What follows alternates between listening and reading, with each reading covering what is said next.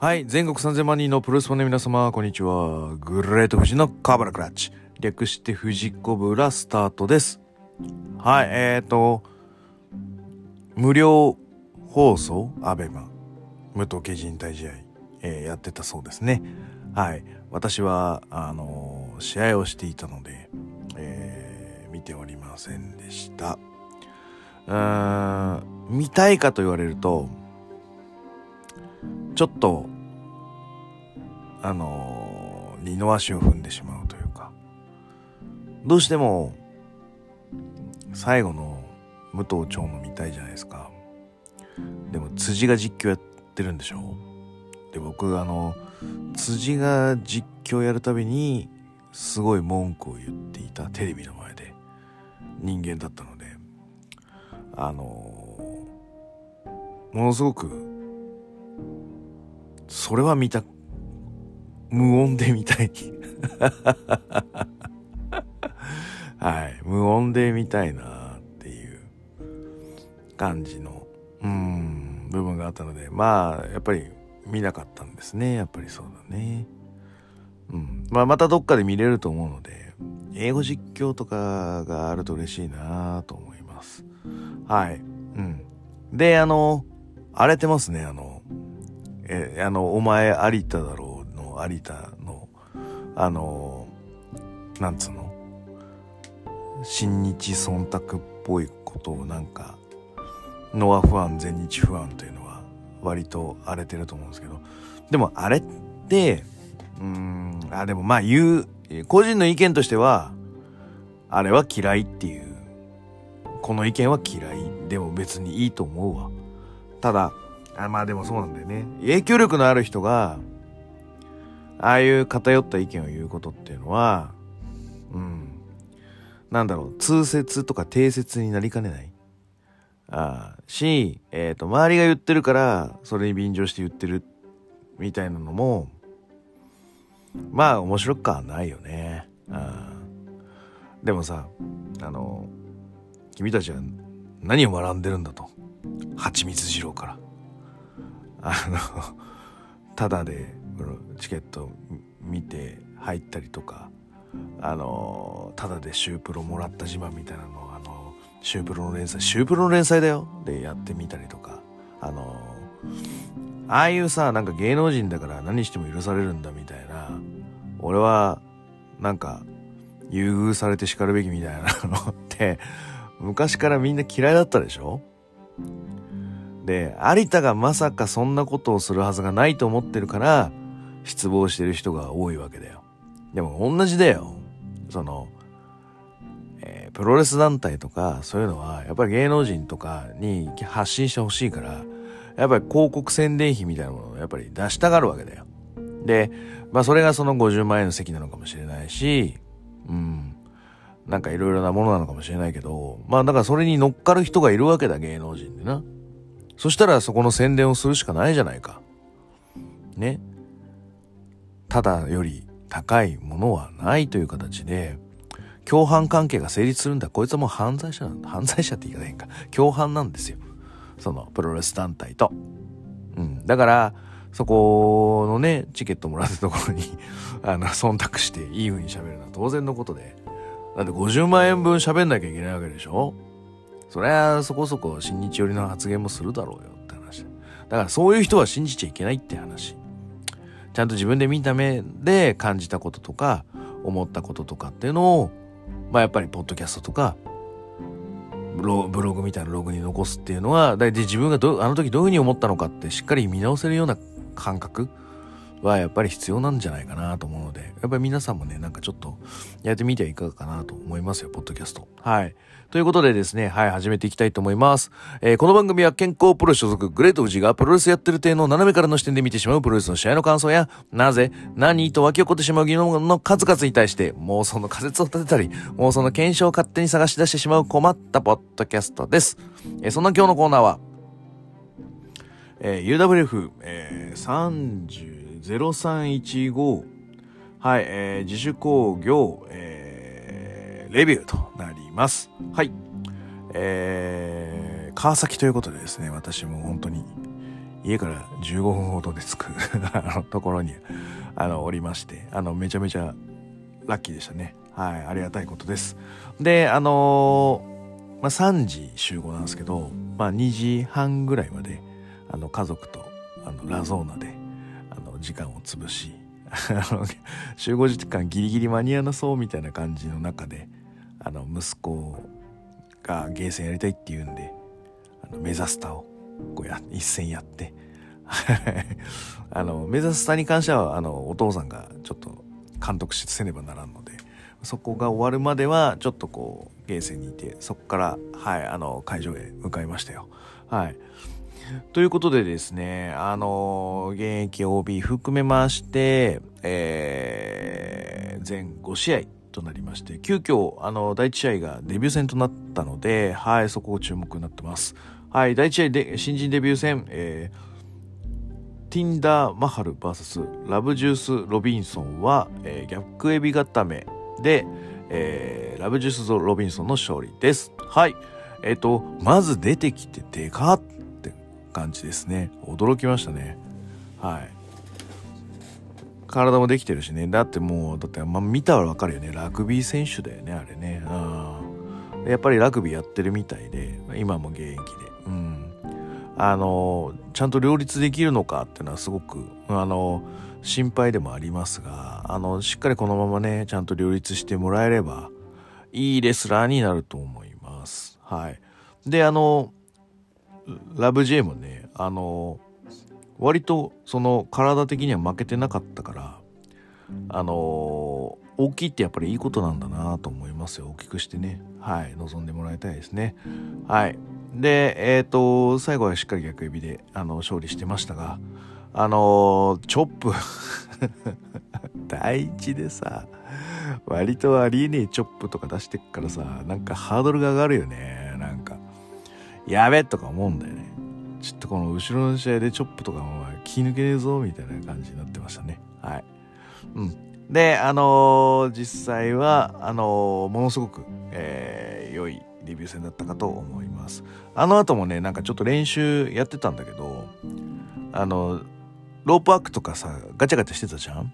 で、あれ練習でリングレンとかでロープワークして、で、あの、最初はやっぱり、ああ、ちょっとこれはアドバイスせなあかんかなとかって思ってたんだけどなんかね何回かやってるうちにあなんかちょっとこいつはコツをつかんできたかなっていうのが分かったのであのあえてアドバイスまではいかいかいきませんでしたね。だから割とだからうんやっぱりセンスあるんじゃない？あの運動神経がいいっていうことだけに。でちなみにあのロープワークのコツっていうのはあの重心を動かさないであのー、全てをやりきるっていう。全力疾走を、あのー、しようとした時に、あの、重心を全くぶら、ぶれないでいくっていう。これがコツですね。あの、普通歩いたり走ったりすると腰の重心っていうのはこう上下に上がったり下がったりするんででもそれをやってると最後ロープにこう背中をもたれかけないといけないわけですよ。でそれをするにあたってはあの重心がこう波を打ってたらさすがのこう手だれもあのしっかりとこうロープを背中につけることができないわけですよ。だから重心は波打たないようにまっすぐした状態でバッとこうスピードに乗って走っていく。これが大事なんですね。はい。うん、なのであの12回はこう波打ってたんだけど3回目ぐらいからこう波打たなくなってきたんでああこうああもう分かってんだなとか思いながら見てましたね。はい。面白かったですね。はい。じゃあ第2試合、えー、グレート交換プレゼンツお楽しみマッチ。はい。えーと誰出てきたんだっけ？3人出てきたよね。はい。あのー、あの茶番大丈夫なあれは。すげえ自信持ってやってるからさあの 大丈夫風に見えてるけどさ、大丈夫なの？と思ってました。はい。で、あの、最初は最高足こきですね。あ、これが、こう、うちのポッドキャストでは、はい、有名人となってます。最高足こき。はい。斎藤明俊の、はい、あの、イントネーションで最高足こき。ね、秋越足、足こき。出てきましたね。あの、やっぱ思い切りが良かったよね。前に見た時と同じく。うん、良かったと思います。で、続いては、えっ、ー、と、ジャスティン・シャブリエルだね。SWS の子だね。はい。こちらも、あれ、あれは裕次郎だね。みんな、あの、拾わなかったけど。あの、あれ、あの、なんだっけ、ケインだっけ？あの、杖。あれを持って、俺、だからさ、あの、朝一緒に、朝じゃねえ、あの、集合の時に、あの、彼と一緒に、こう、入ったんだけど、なんかおじいさんの杖持ってるから、この人足悪いのかなと、足悪いのに、プロレスしてんの大丈夫とか思いながら、あの、思ったしで、怪我してるの？みたいな。今日は何？見学に来たの？みたいな感じだったんだけど、あの、試合してましたね。はい。で、裕次郎だったという話ですね。はい。あの、誰か拾ってあげてください。裕次郎ネタを。東京ピンプスまで出たらわかるのかな。はい。そんな感じでしたね。はい。あの、さ、で、最後は、あの、いぶしか。いぶし国旗講師、こうた。はい。あのね、あの、頑張ったね。はい、ということで、えっ、ー、と、腹話術、滑ってるぞ。はい。第3試合。えー、前半戦メインイベント、シュンスカルファッカー VS フランシスコ・バギナは、えっ、ー、と、ジャーマンでフランシスコ・バギナ選手の勝利です。あの、ちょっともうアップしてたので、えっ、と、ちゃんとは見てないんですけど、あのうん。この前の法政だと、ちょっと髪が長かった子だったんだけど、そうそうそう。控室だと髪短くなってたしさらにあのマスクまでしてたっていうね。あそうなんだ。みたいな感じで。はい見てましたね。はい。なのでえっ、とこれはねちょっと後でどっかあの動画あったら見たいなと思ってます。で、えーと、この2人はタッグを組んで、えー、タッグ先生に名乗りを上げていくということになるみたいです。えっ、ー、と3年3年なのか。そうか。なるほどね。はい。OK。じゃあ、えっ、ー、と、前半戦終わって、後半戦休憩明けのセミファイナル私の試合です。えっ、ー、と、フェラリサ、チンカワ、えー、セフレシュレックシュゴキ組対、えー、オリラブ、えー、佐々木コンプリートジュニア、えー、グレート富士は、えー、何分かはわかんない。えー、同時メコブラクラッチによりまして、私の勝利です。はい、えっ、ー、と、なんだろう。OB の90年代0年代10年代30年史が揃った、はい、カードとなっておりましてまあまあいわゆるチャレンジマッチになりましたね。はい。まあ1年生2人いるんでねどうしてもそうなるんだろうなという形なんでフェラリサをね期待してちょっと見られた方に関してはあのフェラリサは爆発要因というかあのまとめ役みたいな感じになってるので主役まではいかなかったかもしれないんですけどもただそれでもオリラブとの女性同士のマッチアップっていうのはかなりあの注目度が高かったですよね。うん、面白かったですね。はい。で、あのー、なんだろう、やっぱ大きいんだよね、フェラリサって。うん。大きいから、うん、やっぱ一つ一つは説得力あるので、もっと伸びやかにあ言ってもらえればいいんじゃないかなと思いますよ。はい。あのーなんかこう佇まいもねなんか昔の前女の練習生っぽい感じがすごいするのであの俺あの学生の時にあのリング設営のバイトとかで前場の方々とかともまあよくあの新人の子とかと一緒にリング作ったりとかしてたんですよ。であの元気みさえさんですね。あの人多分ド新人の頃多分一緒にリングで覚えてないと思うんですけどね彼女は。あの居酒屋で見た時も特にあれだったんですけど。あのリング設営してたりとかであの先輩に「これからなんか持ってきて」はい」とかってやってこうこう直立不動で立ちながらあの言うこと聞いてる聞いてるなんかあの若手みたいなああいうなんか素朴さがはいありまして。まだまだいろいろ吸収できるのかなというのもありますし逆になんだろうもっとこう柔軟にこう吸い取ってほしいなとも思ってますね。なんかまあなんか厳しいのかな女子プロレスの社会は。わかんないですけどね。はい。あのうまいこと自分を出してもらえればいいなと思ってます。で結局俺あのフェラリサとのマッチアップってほとんどなくてあのビッグブーツを2発食らっただけっていう。体感しきれずみたいな感じでしたね。はい。あのそれはねあの佐々木とかオリラブがあのいっぱいやってくれたんであの私がそこまでやる必要はないかなと思っております。はい。あのシュレックに関してはねあのよく頑張りましたね。はい。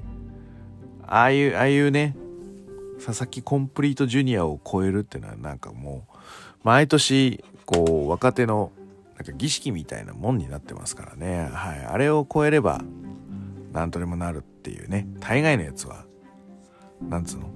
まああれに比べりゃっていうものになりますのでよかったんじゃないかな。はい、うん、であそこは佐々木パートだったんでまあ佐々木に任せながらはい。捕まえたりしてましたよ。なんでまあどっちかというとだから佐々木の恨みが俺に来たみたいな感じになってましてあの私この試合で一番ダメージがあったのがあのそのセフレシュレック守護機のあの振り下ろしチョップと見せかけたあの顔面への毛先チョップですね。俺これ脳天のねこの目のあたりにガツンと入ってちょっとねやべえこれやべえ動けねえみたいな感じに一瞬になりましたね。クラクラってきてあ割とやばいですねあれはダメージ受けましたねはいであのー、うん あいつもういっぱいいっぱいなってるから、ああ、もうなんか動けねえな、こいつ、みたいな感じになって、二人、二人ともなんかピヨピヨしてましたよね。あのシーンは。驚きましたね。やられましたね。まあでもまあ、シュレックには、一つ、はい、あの、言葉を残しておいたので、遺言をね、はい、あのうまく使ってくれるといいなと思います。彼のね、あのね、あの、筋肉もちゃんとしてるし、あのいでたちとかああいうこう生意気そうな感じああいうのはもっと活かせると思うのでどうやったらもっと活かせるのかっていうのはなんかもっと考えながらやってもらえるとああいつはもっと伸びると思いますねはいうんでえっ、ー、と最後にあのチンカワですねはい。あそのチンカワ行く前にあれかおオリと コンプリコンジの話しましょうか。あの佐々木コンプリートジュニアはやっぱりいつも通りのはい。あのクオリティでしたね。でしかもやっぱりこううん。あの挑発してきたんでね。シュレックが。あ思いのほかバチバチいってましたね。はい。あの良かったと思います。フェラリサともねなんかあのしっかり絡んでてはいあの安定感が見えてますね。はいオリオリもあの あのなんつうのその OB マッチでチャレンジマッチを受けて立つ側になるっていうのがまああまり機会がないみたいなのであのドキドキバキしてたみたいですけどはいでもどうに言ってましたよね。はい面白かったですね。はい。で最後はそのチンカーですね。はい。あのなんつうのかな。そんなに印象はなかったよね。であの最初のオファーの時は確かチンカーじゃない子が入ってたんですよ。になってて、で、あの、蓋開けてみたら彼になってたみたいな感じなの。うん、ああ、そうなんだっけ？っつって。で、あの、練習行く時も、檻とかに、あの、そういえばさ、一人だけ、あの、言うじゃない子がいるよね、みたいな感じで言ってたぐらいの感じだったんですけど、あでもあそうだったっけ？みたいな感じで。あのチンカは初めましてになるのかな？あれは、うん、本当に、うん、なるのであの、一回ねその UWF の練習行ってあのお邪魔させてもらってはいあのまあそのなんつうの敵というかさ戦争相手とかではないからそのケーフェだよとか合わねえとかなんか言う人いるじゃないですか。戦うまで別にいいじゃんね。後輩だし。あのまあいわゆるスパーリングじゃないですけどこうお手合わせ願いいましたところ。まあどう、どういうのがこの、だから俺先輩たちに、こいつこうしてくれとかああしてくれとかいうリクエストは一切ない状態で彼とこう、パッとこう、ファーストコンタクトをして、で、な、何好きなのって話になった時に、あの、サブミッションが好きなんだという話で、で、誰が好きなんだって、ザック・セバジュニアが好きなんだっていう話なので、お お、そうかと。あの、じゃあまあ、こいつはまあだから、文献がまあ私寄りなんだろうなと思ってて。で、後から聞いたら、まあだから、その、どういう方向性を出せばいいのかっていうのも、本人も周りも、まあちょっとこう、どうしようかなと思ってたみたいなことを聞いてたんで、あのー、今日試合見た人は多分そんなことは一切思わなかったと思うんですけど、あの、割とこう、道に迷いながら、はい、今日、うん、たどり着いたみたいな感じだったらしいよ。うん。うん、まあ、ということなので、あの、まあ、文献同じならね、あの、割と、こちらも手が合うなと思った次第でして。はい。なんで、あの、彼とマッチアップ多かったかもね。うん。あの、大事なのは、あの この年になってね、思うのは、やっぱりああいう、こう、クラシカルというか、うん、あのかつてこういう人がこういうことやってたよっていう文献をまあちゃんと探し出せるっていうとこ かもしれないね。あの逆さ抑え込み一つに関しても、うん、あのスモールパッケージ一つに対してもまあ割とこう基礎をねちゃんと教えるって人ってやっぱり少ないんだよねあとはサブミッションとかもやっぱり大学の4年間であの教えれるかっつったら結構うん独学が多くなっちゃうところがあるよね。そのやっぱ反復練習でねあのヘッドロック取ってメイヤー行くとかっていうのはもうもうもうなんか前回もやったりとかするわけだから体が覚えてくるとか様になってくるっていうのはあるんだけどまあだからそれをサブミッションで同じようにできるそして教えるっていう環境はやっぱりないのであとはそのインサイドワークとかあの抑え込みフォール技術みたいなものですよね。ああいうのはやっぱりそんなにないわけでうんなんで、うん、やっぱりこう最短距離でたどり着ける、うん、文献っていうのとやっぱりこう教えられる技術っていうのがはいあって、まあ、キャリアがあってよかったなと思います。長くやってよかったね。っていう話ですね。はい。あのー、なので面白かったですよね。彼にはあのいろ一応ちょっと事前に伝えといたことがあったのであの彼が主人公体制があるっていう書き込みがあったのはものすごくはいあのあのガッツポーズですね。はいそういう風になるようにアドバイスをしといたので あのよかったです。はいあの僕がいつも言ってることですポッドキャスト内で。はいお客さんとどういう接し方をするかとか、はい、あのどこがお客さんが見てるポイントなのかっていうところを分かった上でプロレスをするとあのああいう風になっていくっていう話なので、はい、あのだからいいなと。沈下はもうもうちょっと強くなったらまたやりましょう。はい。面白かったです。はい。で最後ねあの割とえぐくいかしていただきましたねコブ同時目コブラに関しては。あのー、普通のスタンディングのコブラクラッチとかだとハーフネルソンにしてグッとこう腕を、あのー、動かせない状態にまでコントロールしてからこう相手の左手を持って頸動脈をこう挟んでいくっていう感じ。右で右のこのヘッドロックというか内側の骨でギューッとこうあの頸動脈を締めていくような感じ。があのスタンディングなんですけどあの同時目で今度同じようにこうやろうとしたらやっぱりこう逃げようとしたのであの さらにこう絞り直すっていう。ハーフネルソンをちょっと解除してこう左手を逆にちょっと頸動脈に当てるっていうところですね。あとはあの腕もあのなんつうのかな。コブラクラッチでこう喉の方にやっていくっていうのをこう鼻と口にこうちょっと当てがいましてラッパ状態にして息ができないようにさせてるっていうまあちょっと拷問式のコブ同時目コブラでしたねあれはね。はい。あの細かいところが写真に写っててちょっと恥ずかしかったですね。はい。あのまあそういう感じで割となんつうのフィニッシュとして決める仕留めるっていうところに関してはあのしっかりとさせていただいたと思いますよということで。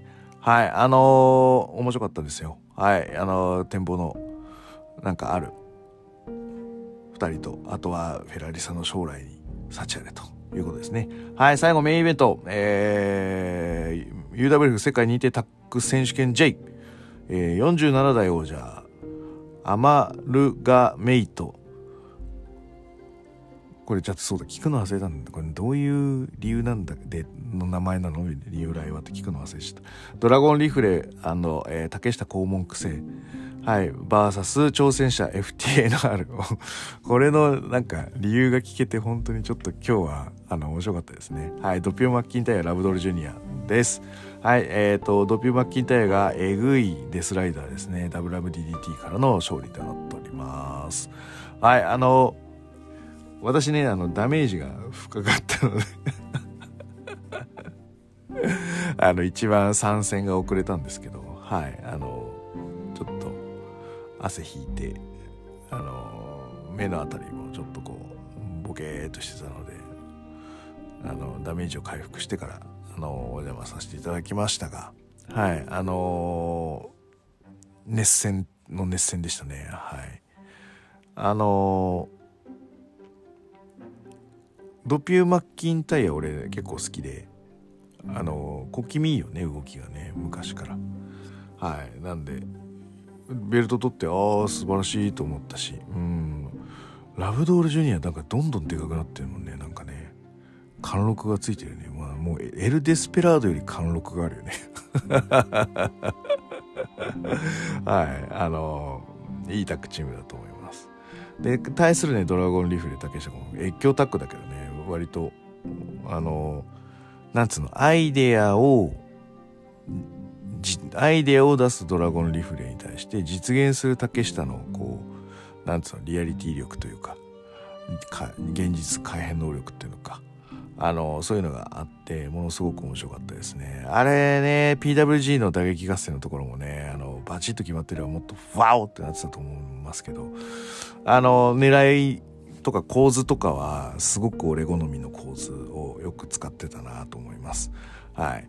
うん、で、あのー、ね、もうほんとギリギリの勝負だったんだよ。お互い 結構ダメージ深くて、入りのところまでもどかしいところもあったかもしれませんが、はい、あのー、だから、ドピューはだからそこら辺のとこじゃない。ちょっと飛んじゃったんじゃないかなとか、ダメージ多くて立ち上がりきれなかったっていうところがやっぱ悔し悔しいのかな。あの勝って悔しいっていうね。あの贅沢なやつですよね。はい。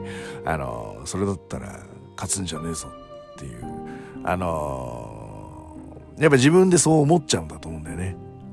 いやせっかく勝つんだからしっかり奪わなきゃっていう意識が高いからあの勝って反省なんでしょうけどね。あのでもそういう心意気はよしとしましょう、まあ、あのただねいいうんこの3月の盛り上がってる時にいいシチュエーションでチャンピオンになれたっていうのはあの結構誇っていいと思いますのであのこれからも防衛ロード、えー、突き進んでいただきたいなと思います。はい。えー、以上5試合、えー、行わせていただきましたというところで皆さんどうでしたかというところで、まあ、どっかであの YouTube とかでも流れるとは思いますので、はい、見ていただければと思います。はい。じゃあ、私としては、えっ、ー、と、今日は、ちょっと筋肉痛の流れの中で、はい、あのー、仕事行きたいと思っております。はい、えっ、ー、と、じゃあ、えっ、ー、と、グレートウジのコブラクラッチで質問感想お待ちしております。グレートウジの質問箱や Twitter、DM などどしどし送ってくださいね。また、えー、ハッシュタグ富士コブラで、はい、検索しておりますので、あの、どしどしご感想とかご意見とかいただきたいなと思っております。あと、そう、最後にですね、あの、そうそう、Twitter、有名 SNS では有名なプロレスファンごご参方にお会いできましたのであのものすごくあの、有意義でしたね。あの、初めて会いました、レンブラントさんに。ね俺、だから、あの人さ、いつもさ、飯2杯とか食ってんじゃん。2食とか食ってっから絶対でけえ人だと思ってたのよ。そしたらさ、すごい、あの、まあ、ここから営業妨害になるから言わないけどさ、全然印象と違う人がさ、私レンブラントですって言われてさ、ええーとか思って、嘘ーんとか、びっくりした。びっくりした。ようあんな食うね。ずるいなと思います。私あんな食ったらもうブクブクになっちゃいますよ、本当に。はい。あの、という、はい、あの、ずるい人と。あとは、あの、テルイゴディさんにも初めてお会いできてよかったですね。あ、なんか今日の服なんかちょっとね、ずるいなと思いましたね。あの、まさにね、私、どうの時代の、あの、古着系なんすよね。あの、まあ、ネルシャツ、50s ネルシャツ、50s っぽいネルシャツと、あとは、その、モッツですね。モッツテイスト。で、モッツテストにするときって、私のはなんか、その、なんつうの、あれですよ。黒いポロシャツとか、白いジーパンとか、ああいうのと合わせたりとか、したりとかしなきゃいけない。しなきゃいけないっていうか、まあ結構それがトレンドだったりしたりとか、うん。あとはだからその寝る、寝るシャツアメカジ寄りに行くんだとするとモツコートちょっとあんまり出せねえなとか、いろいろあったんですけど、テレゴリスすごかったな。モッツコートみたいなのに、寝るシャツと、あとはあの、定番グレーパーカーみたいなのして、まあマジなんか、あの、僕らで言うとこどこだメンズ飲んで じゃなくないな。あれはもうちょっと綺麗系だから、ファインボーイズ系の、あの、読も読者モデルみたいな感じだったんでちょっとこうずるいなと 思いながら見てましたね。はい。